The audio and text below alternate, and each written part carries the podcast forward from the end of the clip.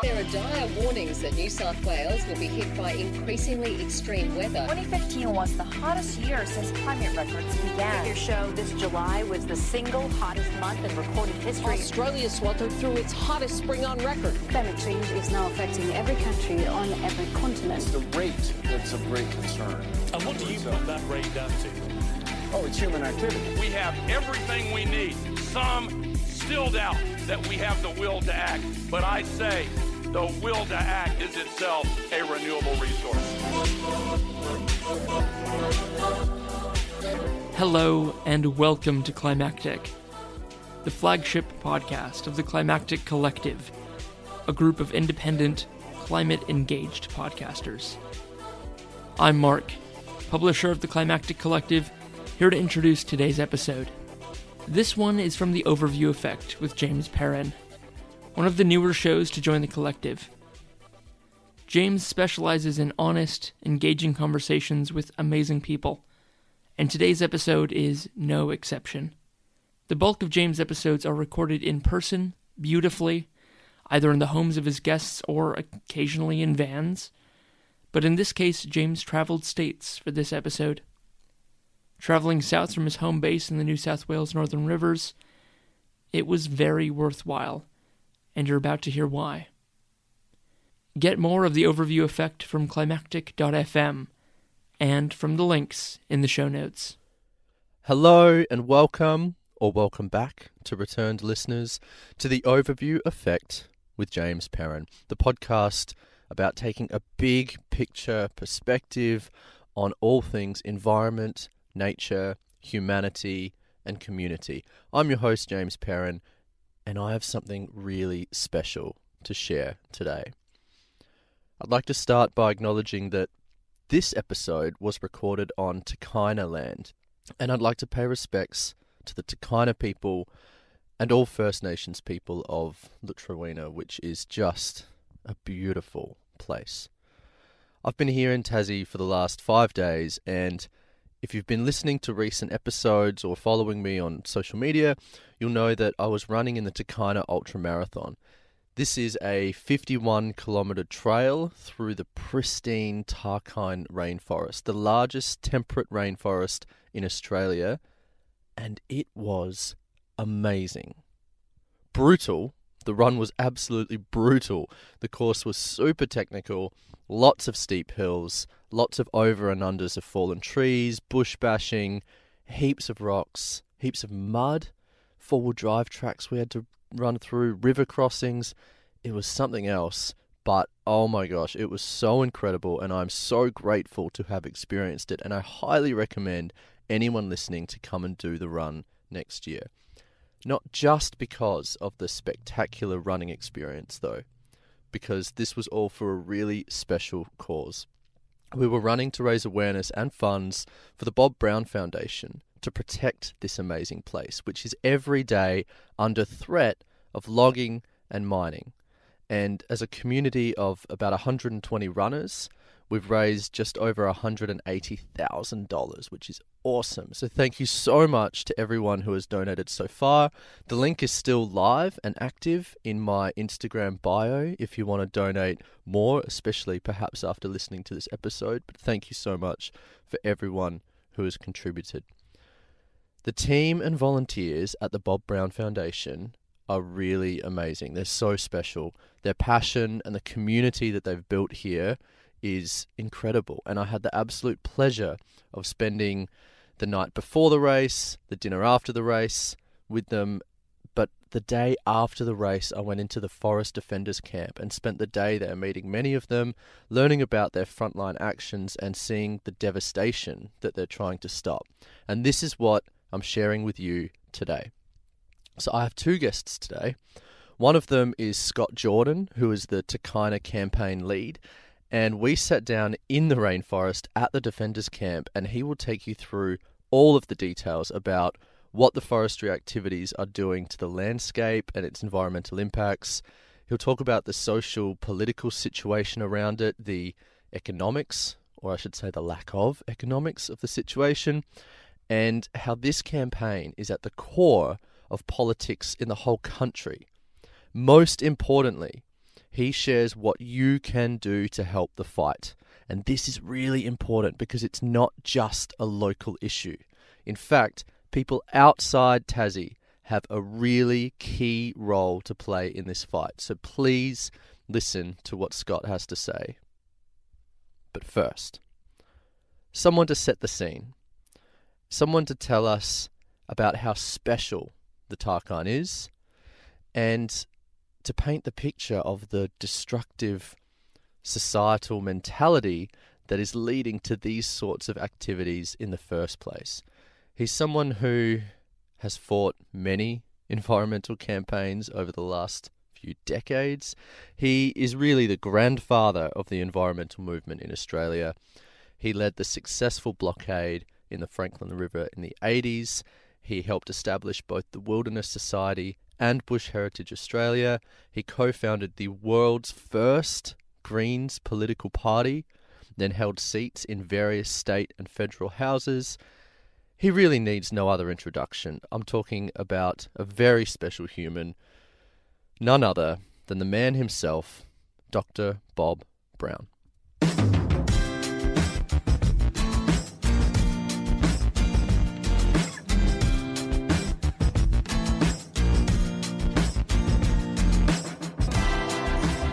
Thanks so much, by the way, for not just doing this, but for your your lifetime of work. Honestly, it's really um, heartwarming, and I'm, I'm, so so very grateful for everything that you've done, especially Oh. after reading your memoirs. As Oh, well. thank you, James. I've been uh, very fortunate. You know, life can be tough at times, but in my case, it's got better as it's gone on, and I've never been happier. Here I am at 76, and being here um, at Waratah in the heart of the Tarkine in remote Tasmania, with a hundred people going to run marathons tomorrow through that forest to help save it. That's just so um, uplifting and fantastic, and save it we will. Not yet, but Yeah. we will. We'll get there. We will absolutely, and I want to I want to ask you a little bit more about the Tarkine and its importance. But firstly, I want to ask you, a, if I can, for a personal story.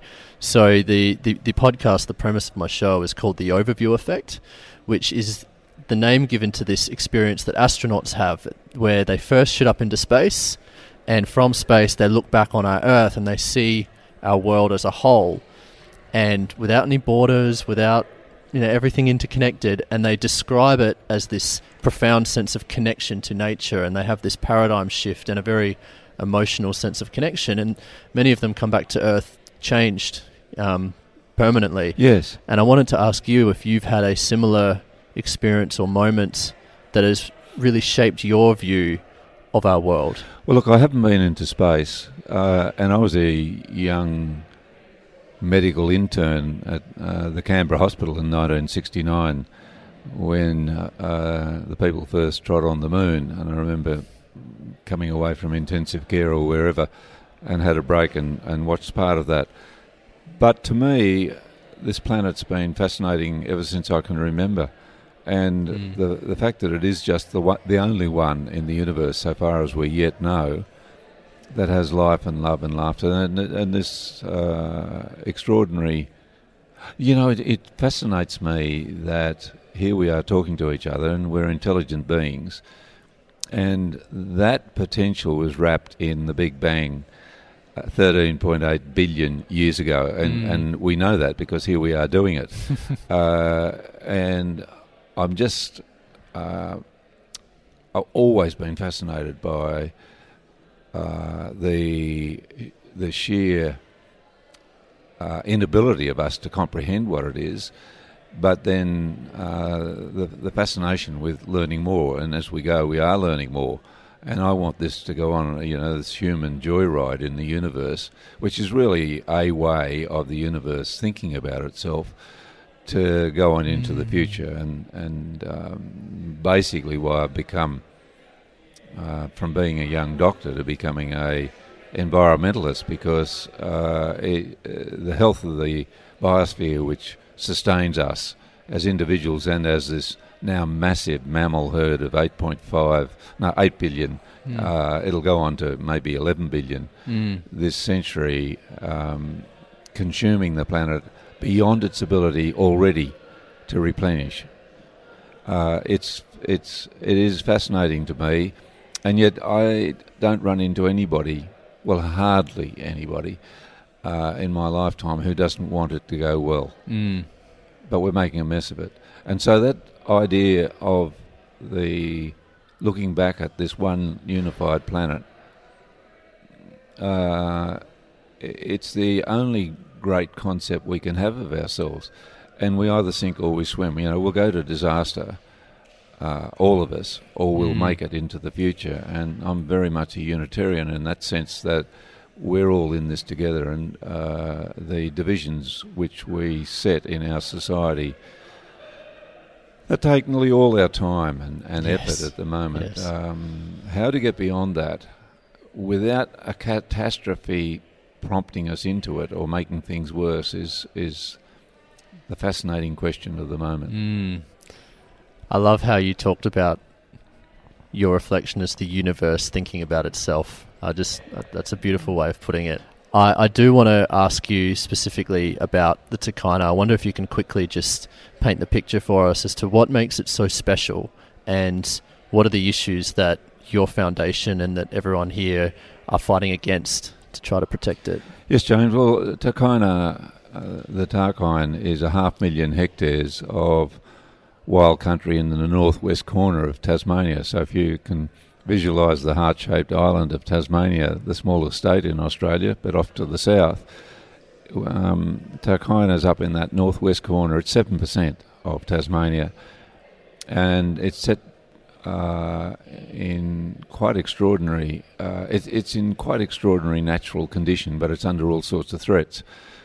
It's got one of the richest Aboriginal heritages. The Aboriginal people here, as elsewhere, were dispossessed forcibly. The takayna people, and and where we are, we're inland from the coast. Uh, the Tommeginne people were dispossessed within 30 years of the Europeans arriving here, even though Mm. they were cordial towards the European.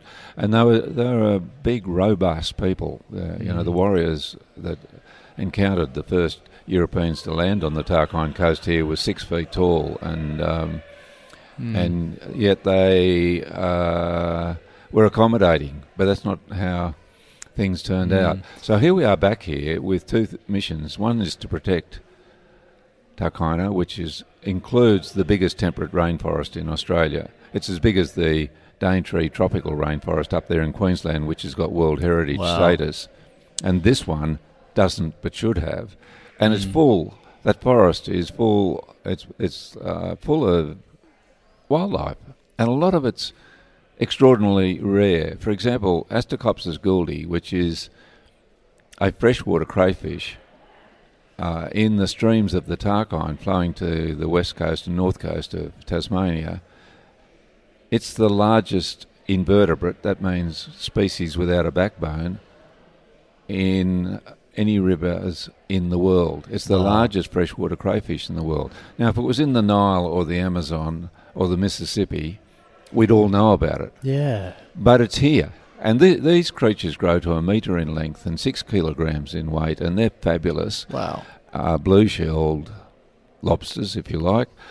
And they're being grossly threatened by mining and logging because they need the little pebbles. Uh, it takes them seven years to get out of infancy, and they hide in the little pebbles. Well, you put mud into that river and it clogs up the pebbles. They've got nowhere to go, and they get eaten by everything. Mm. So uh, it- it's, it's a it's a big task we've got here, and there's Tasmanian devils, there's quolls, both tiger quolls and and uh, eastern native quolls. Uh, there's the giant wedge-tail Tasmanian wedge-tail eagle, which has been recorded with wingspan. It's bigger than the mainland one. uh, Wingspans up to three metres across. Wow. So hold both your arms out, and then it's another arm's length again.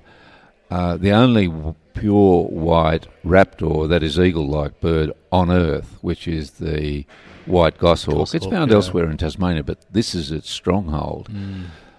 Uh, masked owls headed for extinction. The swift parrots come through. Uh, here, and, and indeed, the rarest uh, parrot that we have, the other migratory parrot to Tasmania, and the, the two of the only the only migratory parrots in the world come between the mainland and Tasmania, is the orange-bellied parrot, and it uses the Tarkine as a mid-feeding ground on its way down to the southwest of Tasmania each year, and it's down to less than 100 in, uh, wow. and um, uh, we're trying very hard to save that. the so many good scientists are. So here we've got a cornucopia of nature, stunningly beautiful waterfalls, lovely little rivers, magnificent ferneries. In at this time of the year, autumn, the we're about to see after the next rainfall one of the magnific- most magnificent display of fungi, all colours and shapes and sizes, on the forest floor, and so on. Mm. And uh, it's just wonderful to be part of saying to the miners who have mining leases over 95% of it, and the loggers who are flattening and incinerating, and I mean bombing with napalm these forests uh, so wow. that they won't grow back, but they can put in their single species. Being able to stand up to that in our time is a great privilege because other people won't be able to come back and undo that mm. if we don't protect it. So we want two things Firstly, to protect it, it should be added to the World Heritage Area because Cradle Mountain, which is in the World Heritage Area, is just east of here. And secondly, is to return it to the Aboriginal community uh, in in Tasmania. It's public land. Nobody in nobody's private land is being threatened, mm. and um, we're on our way. Mm. What do you see as the?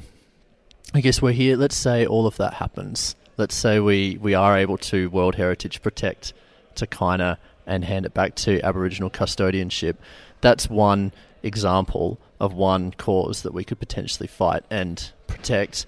But I keep coming back to what I read in Optimism, your memoir recently, your chapter about Big M materialism. You know that that religion, the new yes, religion. Yes, and absolutely. Is that that seems to be the cause of all of these symptoms, if mm. I were to speak in a medical term? Mm and how do we how do we address that? Because I feel like that if we get to the core of that and change our societal mentality, all of these things like deforestation, climate change, etc., will be almost superfluous. Well, first of all, we have to understand the situation we're in, which is that um, our 8 billion people are already using 170% of the Earth's living renewable resources. That is, we're using nearly double what the what the Earth can supply or does supply, which is available, and that means every morning we wake up to fewer forests, fewer fisheries, fewer fellow species, more mouths to feed, but less land to grow food, and certainly less wilderness and, and wild, wildness. And it's up to us to decide whether, and that's all fostered by a growth economy. And you know, um, you run into a non-green politician who says we've got to do something about politi- uh, population. You're running into a rarity. Instead of that, in this century, in this last 20 years, we've had a federal government advocating bonuses for people. And, and there's a big worry at the moment that because immigration's fallen due to COVID, that we've got to produce more Australians. There's going to be some incentive to ha- have people make more babies. Now, that's to feed, that's not so that you can love and nurture little ones. That's to feed a growth economy mm. so that there will be more people to consume. That's why China's recently reversed its, its one uh, baby per couple policy to open it up to two or more because uh, materialism, capital M materialism, that is consuming more stuff, is the religion of the age. It's glo- it's global, and it's subservient to the great God, capital G, growth. And mm. I don't know of a government yet on the planet that isn't at the co- at the core of its economic policy, and this is what governments stand or fall on, wanting growth. So let's have a three percent growth in the consumption of the planet. Already, we're consuming twice its living resources it can replace per annum, and the rest of the world catch up with us in Australia at our consumption rate, and you are going to see a 300% growth on what we're consuming now by the end of this century. That's a worse problem than the actual numbers of people. Mm. Uh, and your question was, how do we turn this around? Well, by talking about it first mm. up. but by not voting for the parties that are making the problem worse. Mm. At the last national election in Australia, 90% of people voted for parties that want more coal mines, like the Adani mine, more gas fracking, that's methane into the atmosphere, more oil wells, uh, and uh, more logging of forests, which the United Nations tells us, and it's as plain as the light and the nose in front of our faces, is the best way of keeping carbon from going into the atmosphere is to keep the great old forests instead of burning them and, and having that all go up into the atmosphere. Well, we as a nation, 90% voted for more destruction, Mm. not saving. So uh, there's something fundamentally wrong there. One of the problems, of course, is that advertising tells us to get more stuff, and we've got we got media out, uh, which is uh, largely, not all, but largely, uh, climate skeptic has been and uh, sees environmentalists as the corporations uh, who are making the biggest mess of the planet want them to see us as, um, in some way or other, obstructive. Whereas in Mm. fact we're not. We're opening the door to a new future. Yes. And it's them who have set their, uh, you know, they've set their all in the way of security for today's kids. Current projections, today's children now at school, by the time they're my age, will have at least 20% of their gross national income just dealing with the impacts of climate change. They're going to be poorer, they're going to be unhealthier, and they're going to be far more secure, insecure. Now, people don't want that, Mm. but people vote for it, and there's the dilemma. And I, I don't, I'm not one of those who says it's all the politicians' fault. Uh, w- we, the people, run a democracy, and we've got to vote differently, and we've got to put the environment up the ladder of importance instead of just what's going to be the best tax break or the biggest handout by which of the big part, old big parties supporting more coal mines is going to give us at the next election.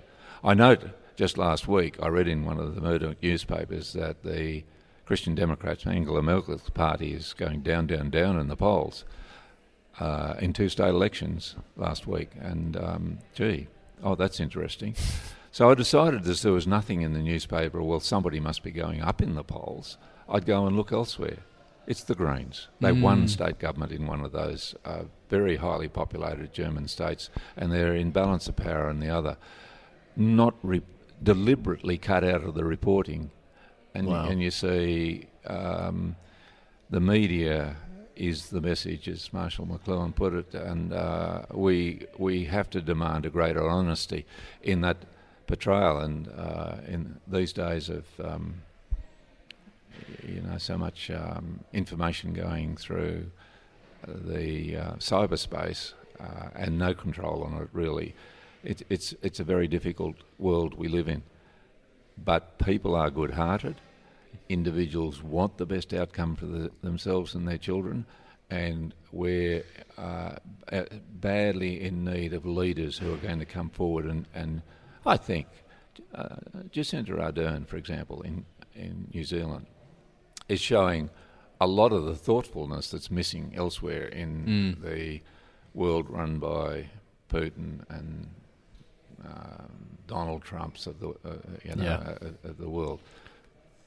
But it's in the hands of we the people, and it starts with how we vote, and then it starts. It moves next to what we support and what we tell our politicians our, we want. And on high on my agenda there is well, start by protecting the Tarkine. Mm. Wonderful. Bob, thank you so much again, not just for your time, but again, from the absolute depths of my heart, for a lifetime of work. It, it's massively inspired me, and I'm just so grateful for everything you've done and that I've had the chance to sit here and talk to you about well, it today. thank you, James. And um, from where I sit, you know, life's a moving footway, and I'm about to step off at the other end. We don't know when, but that'll come up. But it's wonderful to see bright-eyed young people concerned about the future and thinking about how we can change this and get ourselves back on track, stepping on to the start of that footway. So that, that makes me uh, feel optimistic, uh, very carefully but very determinedly optimistic about the future. Mm.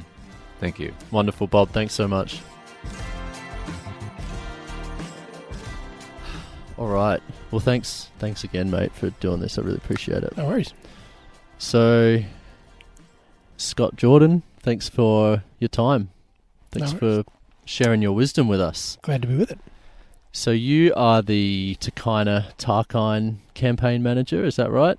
Yeah, I'm the Tarkine, Tarkine campaigner with Bob Brown Foundation. Yep, awesome.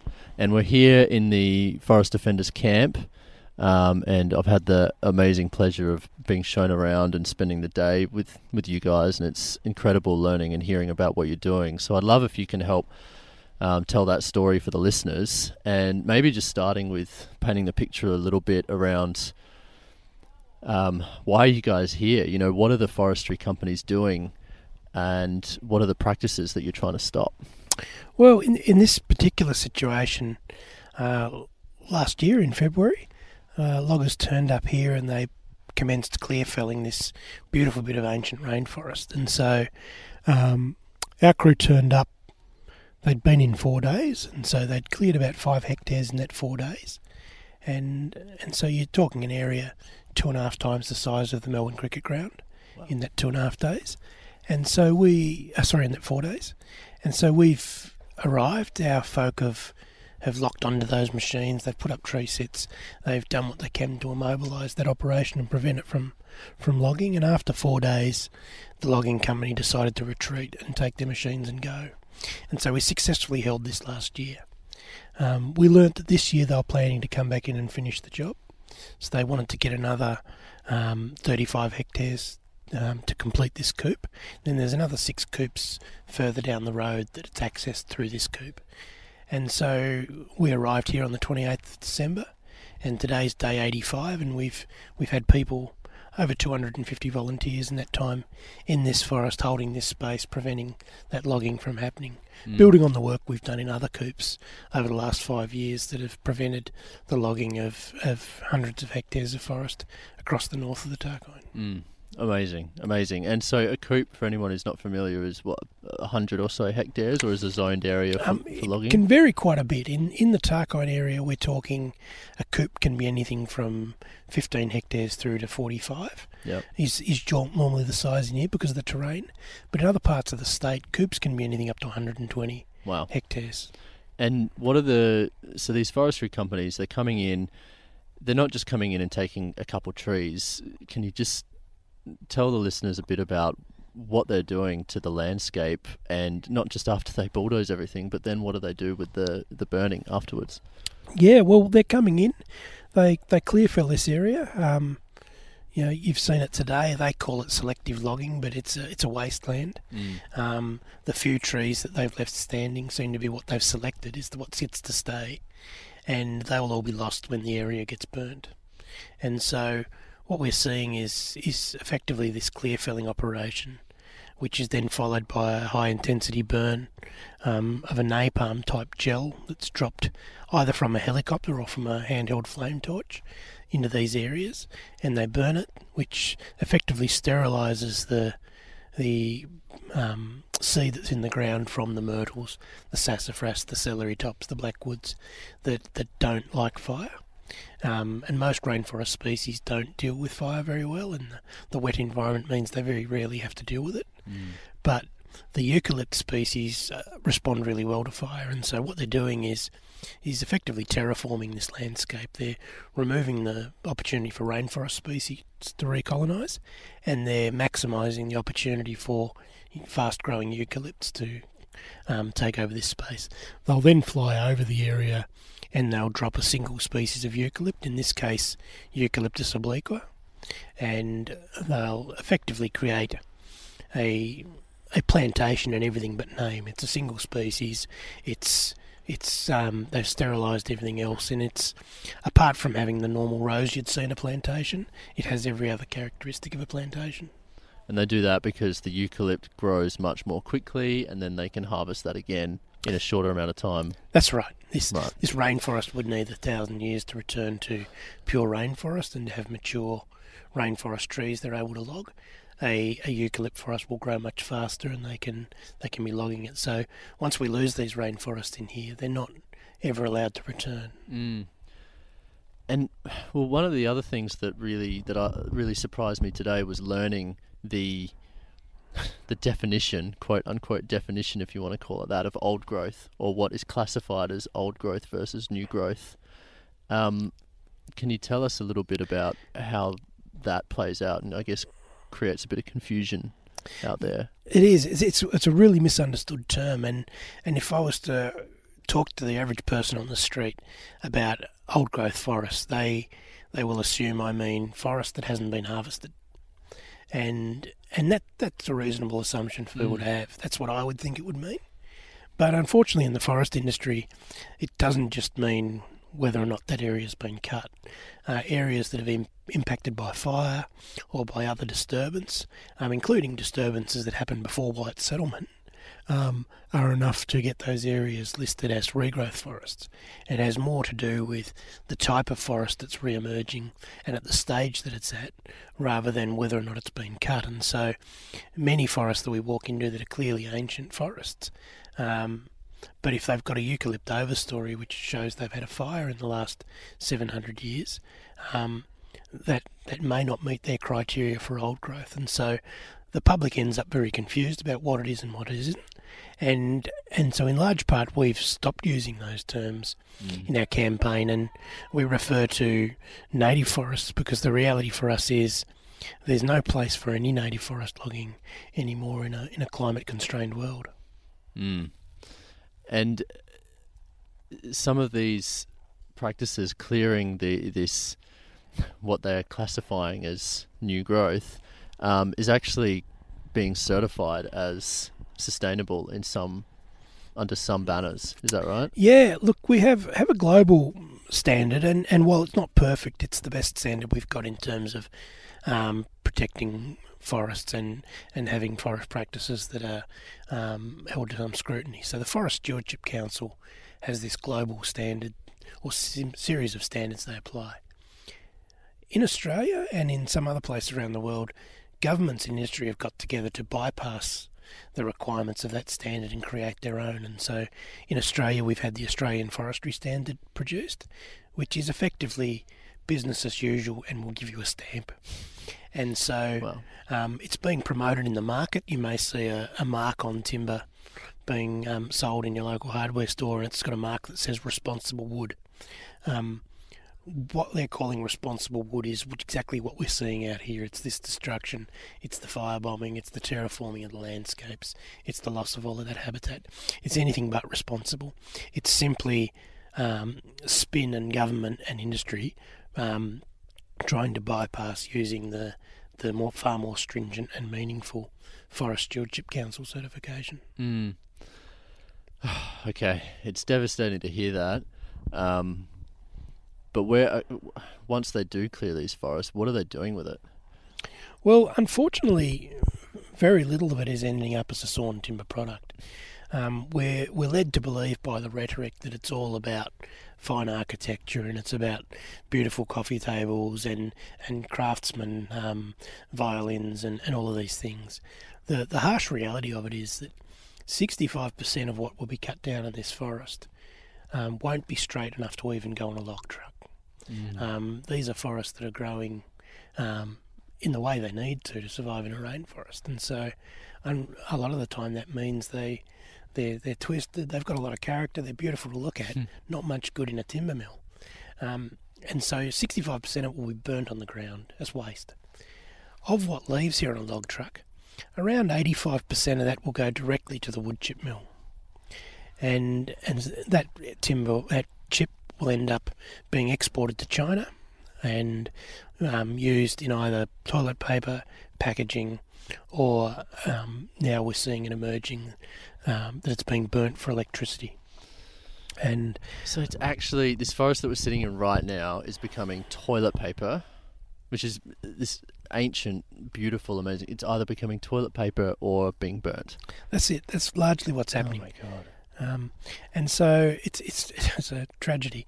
Around ten percent of it will end up at the veneer mill of Ta Ann, which is the notorious Malaysian um, logging company, who have, have done some horrid things in um, Malaysia and um, particularly in the Sarawak province.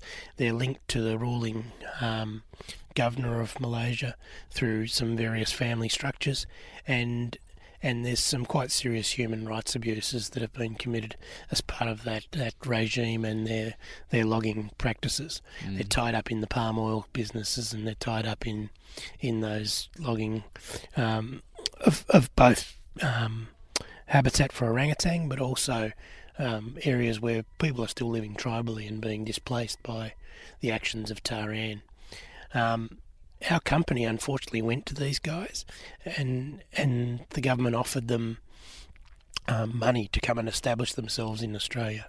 So when reputable companies wouldn't buy wood chip from these forests, we scraped the bottom of the barrel and found an overseas company with that was already on human rights watch lists that already had an environmental record that meant they couldn't sell their timber into um, some of the Japanese markets and we offered them money to come here. And then what we did um, was we allowed them to combine the timber from the mills in Tasmania with the timber from the rainforest in Sarawak. And because it was a combination, we allowed them to put an Australian forestry standard, the dodgy mm. government business as usual standard. We allowed them to put that standard on the timber so they could sell it into those Japanese markets. We were greenwashing human rights abuses and and incredibly um, toxic environmental practices overseas and here. It it's horrific, and and anyone listening to this, it just it can't even fathom how this happens. I guess the the line that people toe or the justification that people make is that this industry provides much needed jobs to the region and economic stability. Um, but that may not be the case either. Can you tell us a little bit about the the actual um, what the the native logging industry actually contributes to the Tasmanian economy? Well, the native forest sector, their biggest contribution is debt, and so we are we are seeing um, this industry makes a huge loss to the taxpayer.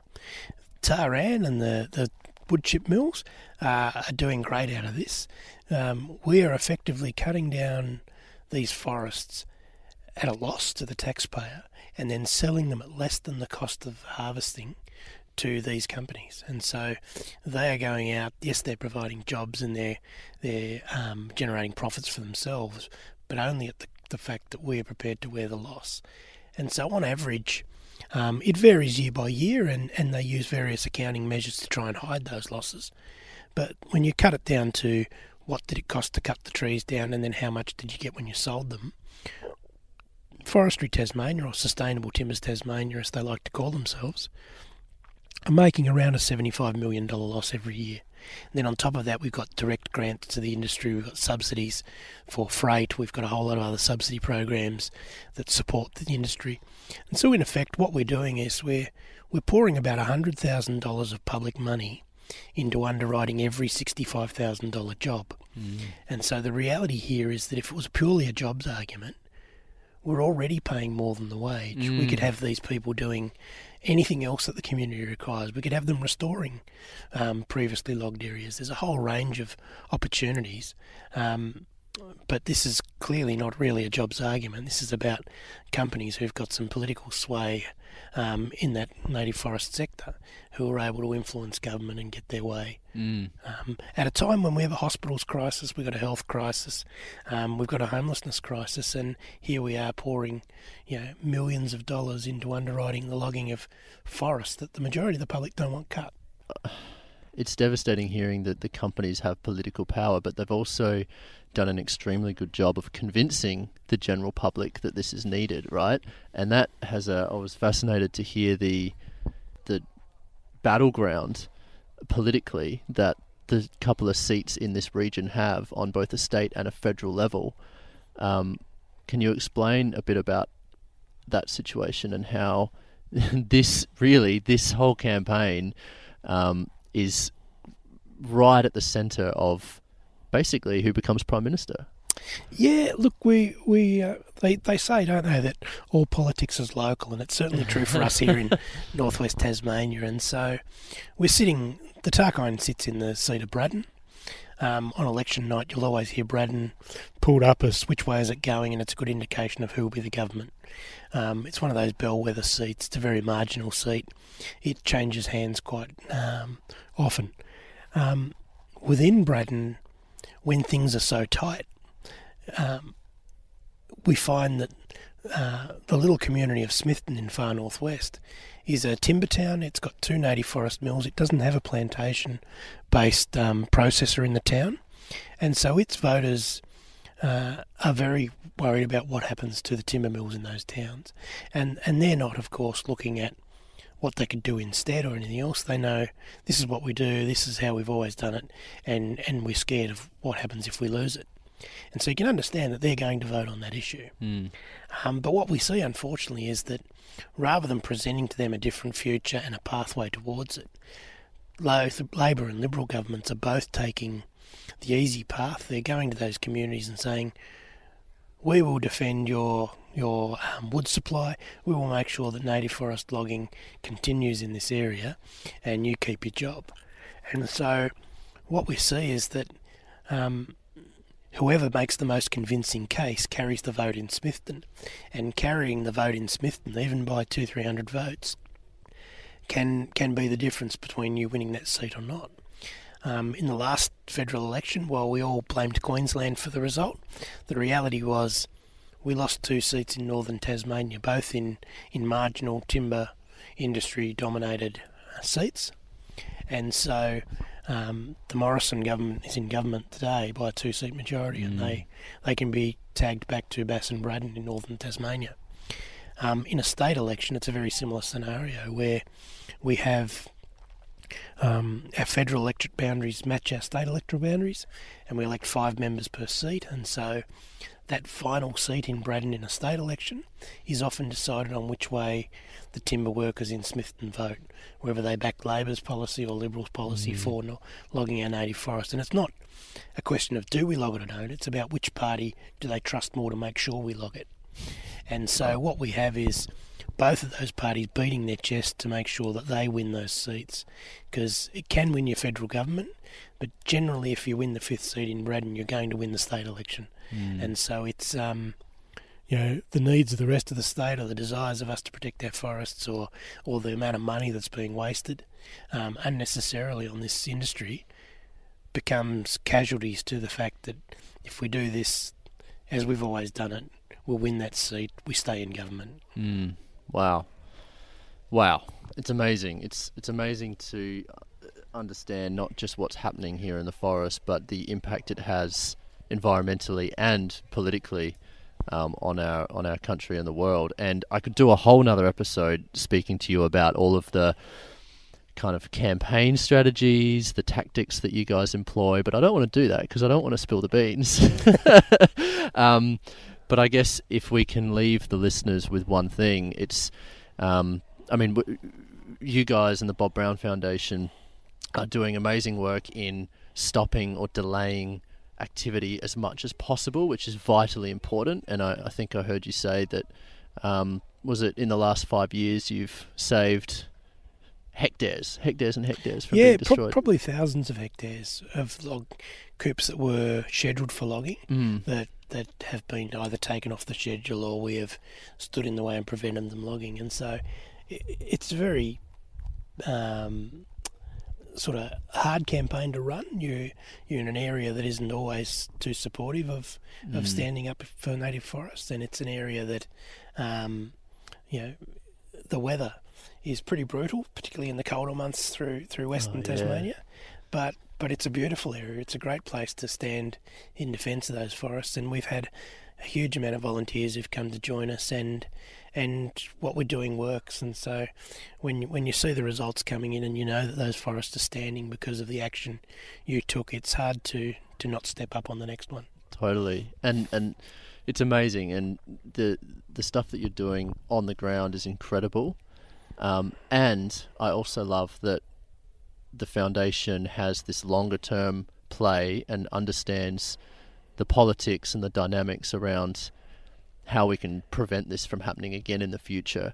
And so I guess if you can leave the listeners with a bit of advice as uh, what they can do, because probably a lot of people hear this and care about these forests, but they think, oh, I'm not in Tassie, I'm not there on the ground, so it's not really my fight. But what can they do if they want to support? Well, definitely people can get onto the Bob Brown Foundation website. They can get onto our Facebook um, page and they can follow the campaigns, and there'll periodically be calls to action where we need people to write to a particular minister or we need people to, to send a message to a company or whatever it is. And those things happen very quickly at times. And so being engaged on those websites means that you can take action when, when we, we call upon you. But the other thing people can do, of course, is is go and sit down with your local member. Um, your federal member of parliament works for you; they're your representative, and so um, if you go and meet with them, sit down with them, tell them that this area is a beautiful part of the planet, that the habitat for a native species is important to you. You don't want to see these areas logged. And when they get up and speak in the parliament in your name, you want them to be telling the world that this has to stop and and that's very powerful. Um, a lot of people are afraid of doing it because they feel they don't know enough about the industry, they don't know enough about the, the politics, they don't know the science. But it doesn't have to be about that. It can be about I am an elector in your your seat, and you as my representative um, are responsible for, for carrying my hopes and views into the parliament, and and so don't ever be afraid to do that. And and keep going and doing it. If they don't don't respond, turn up again. Tell all your friends to turn up. Keep turning up, and build that pressure. And so when um, folk in seats around the country start seeing that their political future is tied to their um, action on the Tarkine, then we'll get to a situation where what happens in a little seat in northwest Tasmania doesn't determine the fate of this place. That people around the country are standing up and their local MPs are having to stand up with them. Mm. And so we we really need people all across Australia to be standing up and protecting. These are national heritage value worthy forests, and they've been assessed as having world heritage values. And so they don't just belong to those of us that live here; they belong to the rest of the world. And and we need everybody to be standing up. Mm. And this is a model that's worked before. I mean, Bob even says it himself that it wasn't until the the people of the mainland with the Franklin fight really understood and got on board with it that that's what saved it. So I love that you've got this this direct action model, but then also this um, this lobbying and this this uh, political model to protect these areas in the longer term. And um, I think we've had the dinner call, so I don't want to keep you from from dinner at the camp, Scott. But I just want to say um, thank you so much for the day today and everything you've done for me in this campaign and, and, sitting down on this podcast. But on a much deeper level, from the bottom of my heart, thank you so much for all the work that you've done. You've committed a lifetime to this sort of work, and I can tell how much you and all the team put into it. And it's really amazing to know that there are people like you out there doing this sort of work. So thank you. Thank you. Was that?